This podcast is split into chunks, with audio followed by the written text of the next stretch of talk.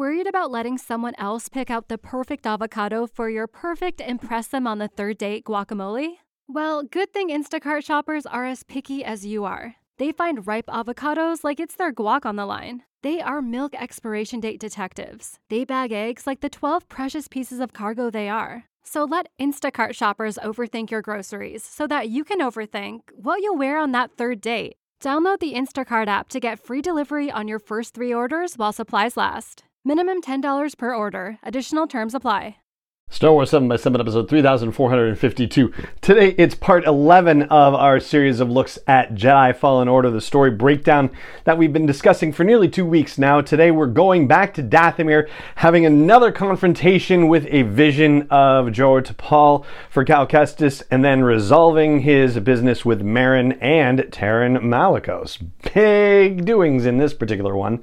Punch it!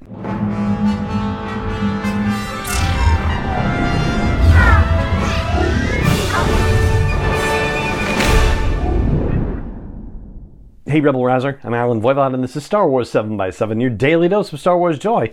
And thank you so much for joining me for it. So, yes, we are on episode 11 of our story breakdown of Jedi Fallen Order, and looking ahead, we've got, I think, about four more episodes, so it's going to run about two weeks in total for this. It's been quite the ride, and this particular episode is also quite the ride in its own right. It is about the return to Dathomir after Cal Kestis has repaired his lightsaber on Ilum. It involves basically three particular major events. One of them has to be the re-encounter with the illusion, the vision of Cal Kestis' master, Jaro Tapal. The sequence is essentially Cal owning his past and freeing himself from the guilt that he had felt about the death of his master. He faces Jaro Tapal and says that I'm not going to let the memories haunt me. I'm not going to run from them any longer. They have a brief duel, him and this vision of Jor Paul, and Jaro says, mm, like, is power the answer? And Cal says no, and he just puts his lightsaber away.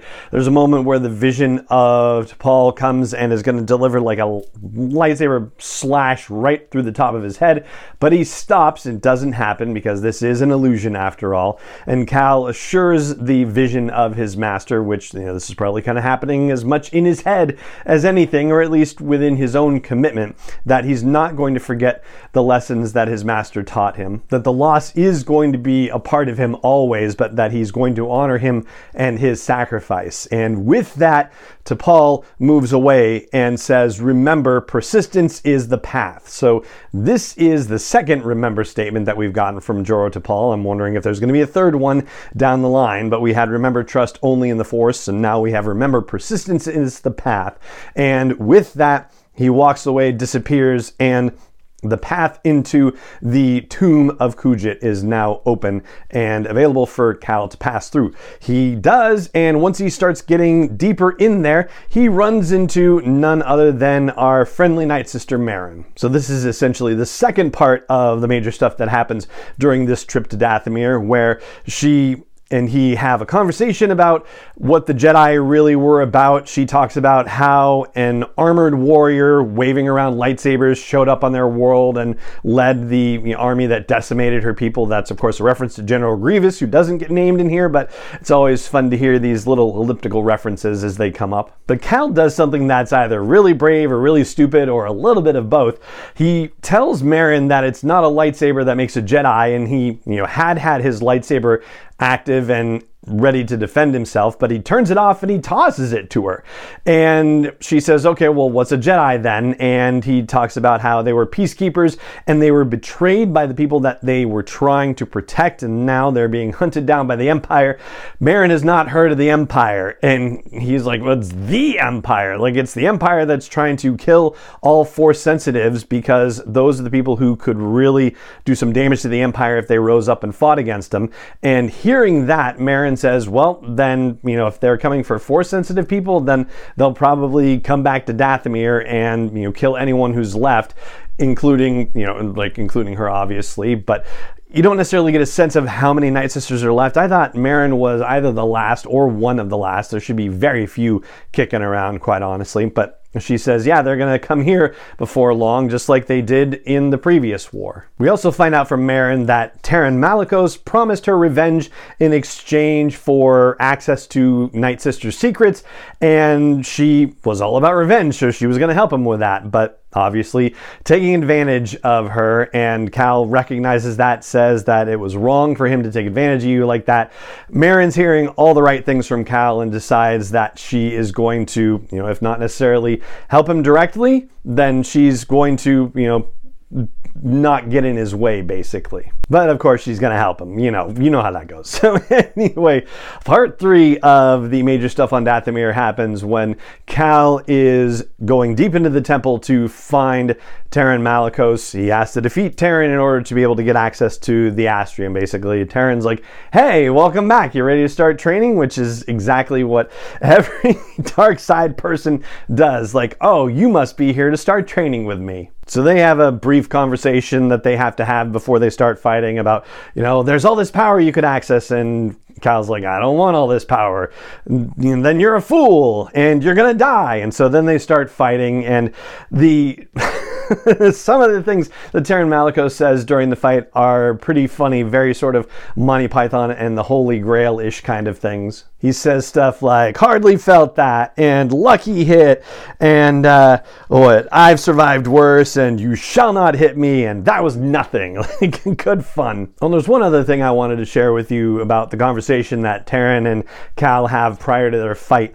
When Taron hears that Cal's objective is to rebuild the Jedi Order, Taron's like, you know, you're a fool, and tells him that the Jedi fell long before the Purge, which is kind of accurate in its way, and it's particularly fascinating. He talks about how they were stifled by tradition and deafened by past glories and blinded by endless war. And Cal's thinking is that, well, we can learn from our mistakes. And that's, you know, pretty much when they start fighting because it ain't going to work. So in the game, when you knock Malicos down to a certain health level, he decides he's had enough and he does like a force lift and slams Cal Kestis on the ground and pulls a rock from someplace and is like, it's time to die. And that's when Merrin steps in and blows up the rock. And suddenly Merrin and Cal are fighting Taron Malicos together. Eventually, you get Malicos' health down enough where Merrin is able to you know, wave up some magic and drop him into the floor, basically, which is a pretty horrific fate. And then finally, Cal and Merrin have time to talk about the situation and what Cal is really doing there, which is to find this Astrium to get access to the list of force sensitive children and whatnot. And actually, that's when they have the conversation about the Empire, and that the Empire would, you know, just soon hunt and murder them down. I'm I'm kind of mixing stuff throughout when it happens in this particular part of the game. But it basically all happens on Dathomir. Anyway, so once Merrin hears what Cal is really up to on Dathomir, finding this Astrium, getting access to a vault that has a record of force sensitive children who could ultimately help in the fight against the Empire, she says, Great, I'll go with you. And Cal's like, ah, okay, didn't really ask you, but that's cool. And she's like, yeah, you know, your fight is my fight. Like, let's be allies. And Cal says, hey, that sounds great. I'm down for it. We'll have to see what my crew says, but yeah, let's go for it. And so they head back to the ship, and Greez is like, it's a witch, it's a witch. this is not a great way to start. And Cal says, you know, I trust her, and Cere says, well, we trust you, but as for you, Merrin, like your trust is going to have to be earned. And I suppose that's kind of a fair point, but it is a pretty chilly reception, all things considered. But this is something that I was kind of waiting for because, you know, I've known that Merrin would be a part of this crew, so it was a matter of, well, what's the story for how she becomes a part of it? And so you get to see how that happens with this particular section of the Jedi Fallen Order story. And as Merrin notes, the Night Sisters and Jedi don't commonly hang around each other or work together, but seeing you know Cal and knowing his backstory and knowing how her backstory is kind of similar after a fashion she you know, says hey we're survivors. We adapt. And that also kind of pinged me a little bit because I was thinking about how the next game in the series is called Jedi Survivor. So I wonder if eventually when we start talking about that game if that line is going to echo in some fashion in that sequel. But that's what I've got for you for right now. They're going to head to Bogano and try and get back into the vault or try to penetrate the deepest secrets of the vault in the next episode that we'll be talking about. But that's going to do it for this episode of the show. If you have enjoyed the show, whether it just today or across the weeks, months, years that I've been doing it, the best thing that you could do to consider helping get this podcast into more ears is to talk about it on social media, talk about it with your friends. Please consider sharing this podcast with people who you know and love, who know and love Star Wars. And if you would also consider following on your favorite podcast app or subscribing as the case may be depending on how they define it. That would be wonderful and even consider perhaps a rating or review. That would be wonderful as well. So it just remains for me to say thank you so much for joining me for this episode as always and may the force be with you wherever in the world you may be 7x7 is not endorsed or sponsored yet by Lucasfilm Limited, Disney, or 20th Century Fox, and is intended for entertainment and information purposes only. Star Wars, the Star Wars logo, all names and pictures of Star Wars characters, vehicles, and any other Star Wars related items are registered trademarks and or copyrights of Lucasfilm Limited or their respective trademark and copyright holders. May the force be with them. All original content is copyrighted by Star Wars 7x7. We hope you love it.